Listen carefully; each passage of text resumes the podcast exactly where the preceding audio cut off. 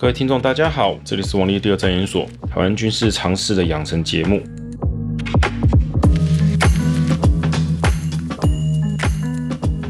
大家晚安。上周和大家聊到两种谣言的来源类型，这一期哈，我们来聊一下最难缠而且影响力最多最广，也算是一种正面跟反面提供弹药的第三种是怎么样发生的呢？原本这些属于 BBS 年代的专家们、高手们，在十几二十年的过去，都会打趴这些所谓的解放军粉、统派。突然之间，立场变了。我有看过一些他们的脸书啦，或他们一些私人的页面哈。其实他们应该是对台湾的现状，他们突然感到很陌生。陈水扁那个八年，他们还可以说哦，那只是个民进党不小心拿到政权啊，这个国军没有什么变化。就算偶尔有什么扁系将领，那也是很少数。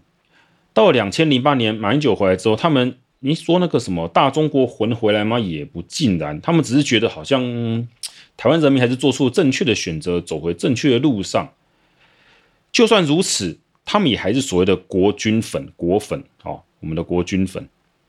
可是到二零一四年之后，太阳花运动，他们突然发现台湾好像变得跟他们想的不一样。他们原本以为独派只是一小撮人。台湾呢，支持独立人并不多，大部分人呢，最终还是会倾向维持呃维持现状哈、哦，长期我们说广义的统派，结果发现不是这么一回事，怎么年轻人通通都翻了？所以我发现他们从政治面生气，意识形态受不了之后，开始哦不讲话，这种人真的很多，真的开始不讲话。对于我们现在讲的绝亲，他们是一律冷嘲热讽。不管他的背景是什么，都给他奉下去就对了。就算这个绝亲，就我来看，他明明就是蓝的，他只是不支持马英九那种的经济跟社会政策嘛。但他本质上其实还算是偏统派的，照骂不误，这个很妙。反正总之是跟他们想的不一样的，都骂就对了。我也不能说他们错了，因为二零一四年那时候他们大概也是几大一点，大概有五十岁了。中年到了五十岁，我想要改也很难了。可是这又造成一个结果，就是网络上瞬间能够压制胡说八道的人开始变少，而且是越变越少，急速变少。到二零一六年更严重，投票出来，蔡英文赢了，我看到的情况根本就是崩溃。他们很多人从此敌视所谓的叫做台湾这个名号，但他们还是不会说我讨厌中华民国，他们只是认为现在的台湾不能代表中华民国，中华民国不是台湾而已。当然了，我们没有要探讨他们的心理状态或是意识形态在讲什么，但就结果来讲，就变成他们现在反而会站在谣言那一方。不过，我讲这种叫做第三类人，其实更危险。为何说更加危险？因为第一类那些老学者，他们虽然说是这些所谓的谣言的算创始者，但他们不是有意的，他们只是把过去常见的。或是看到的杂志、期刊、报道，哈，这些论文，诶，解放军可能会做什么东西，有什么新的发展，拿来介绍，或者是讨论讨论，诶，这个东西是不是对我们有影响啊？我们要不要研究对策之类？反正就是一种很基本的态度嘛，哈。看到敌国对我们有威胁，总要研究一下下。第二类人呢，单纯的恶意，这种恶意其实很容易发觉，真的很容易发觉。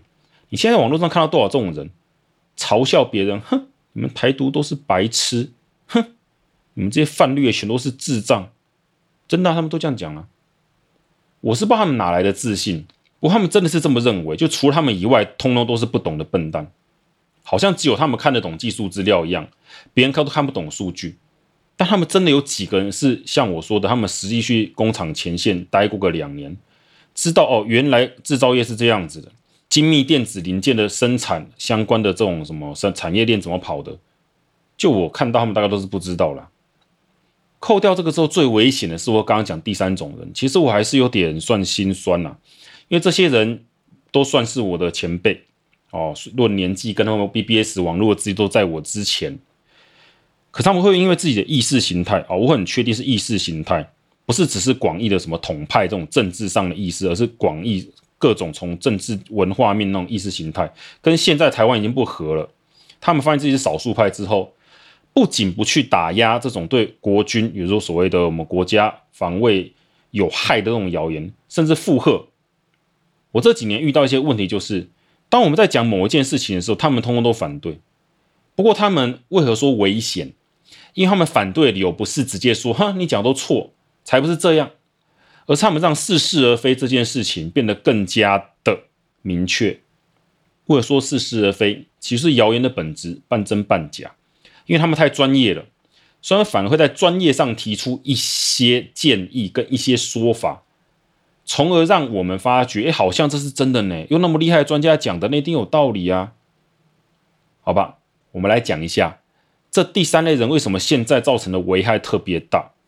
因为我们大家不觉得他们是谣言的散播者，但是他们刻意的在做一件事情，也不能说刻意啦。就我来看，他们只是无意识的去，呃，无意识的去刻意回避，回避什么？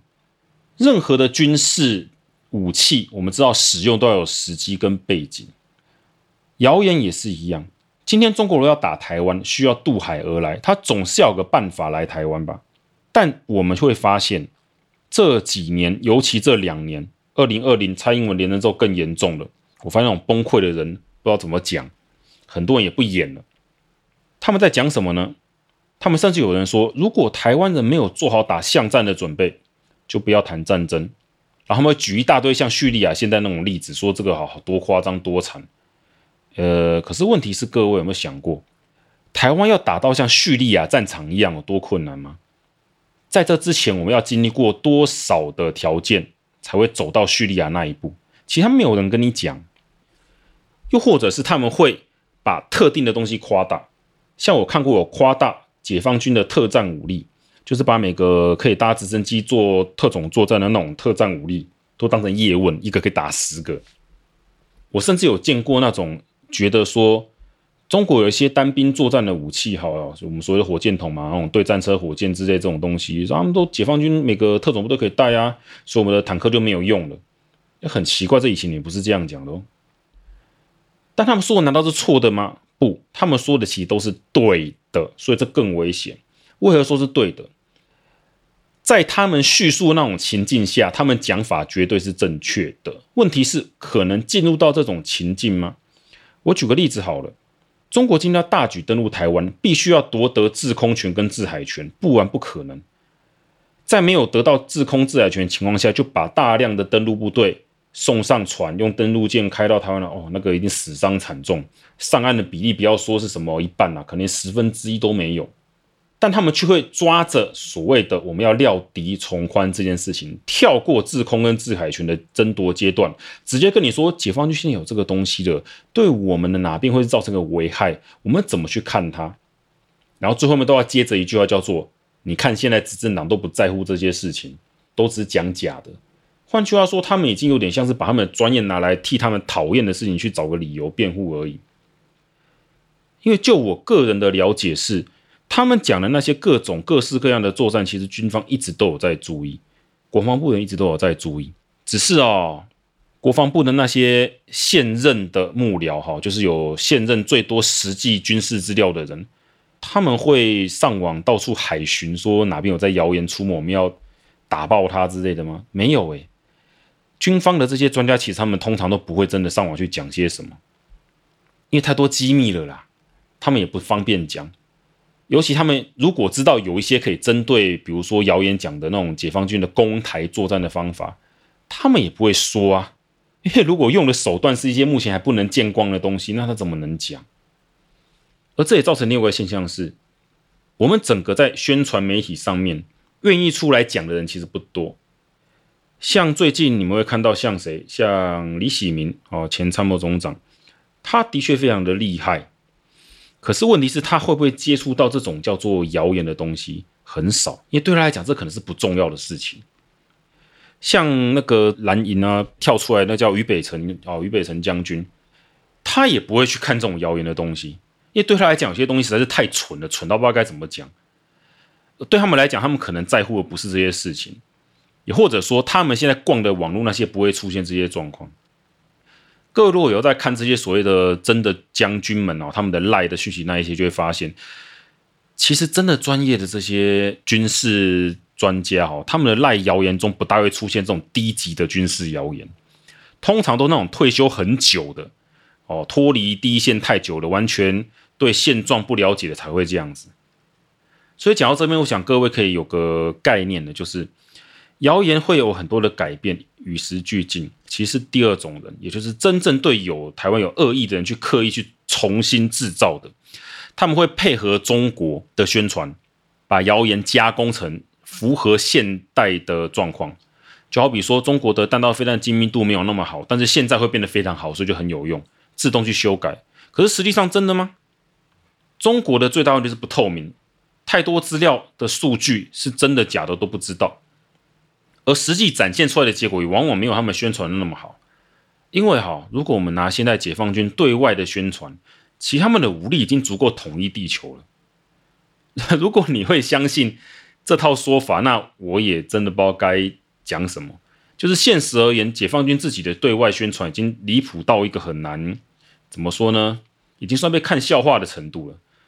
只是就一般人来讲，他们不会觉得这个是笑话。毕竟台湾的军事的尝试大概就只有男生当兵会接触到一些，还是陆军，而且还是陆军的步兵最多。其他的专业兵种项目大概也都比较不会接触到，顶多是所谓的小规模战术层级，要到。整个军队操作的战术或战略阶段，这种人其实非常的少，真的非常的少。所以最后呢，我想让听众去了解这些事情，就是谣言就跟我们的健康讯息一样，它其实是那几招变来变去、转来转去、换来换去。如果我们不提高自己对军事的一些我们说的叫军事常识，哈。我们太过相信那种表面的宣传讲法，我们就会每年都恐慌一次，看到个人就吓一次，觉得哦，这是不是真的？这是不是真的？好的，我想第一集大概就是这样了，让大家知道一下谣言的概念跟大概散播的途径。我觉得哦，就像前面所讲，这期讲到最后有点心酸呐、大家有没有想到说，在这几年真正让谣言走走到就是我们说群魔乱舞地步的人，其实导致这些以前是愿意说真话的前辈。只是他们的意识形态跟政治立场，导致他们可能已经心痛，或是已经心碎了，发现自己在台湾其实是真正的少数。然后年轻人不听，所以转而变成所谓的叫做为反而反。可是很讽刺的是，在此之前，真正让这些谣言一直传不出去，不停在反驳驳斥这种就是根本是无理取闹的人，其实这些统派哦，严格说算统派的前辈，但讲统派也不是很正确，他们大部分都算是大中华民族意识者。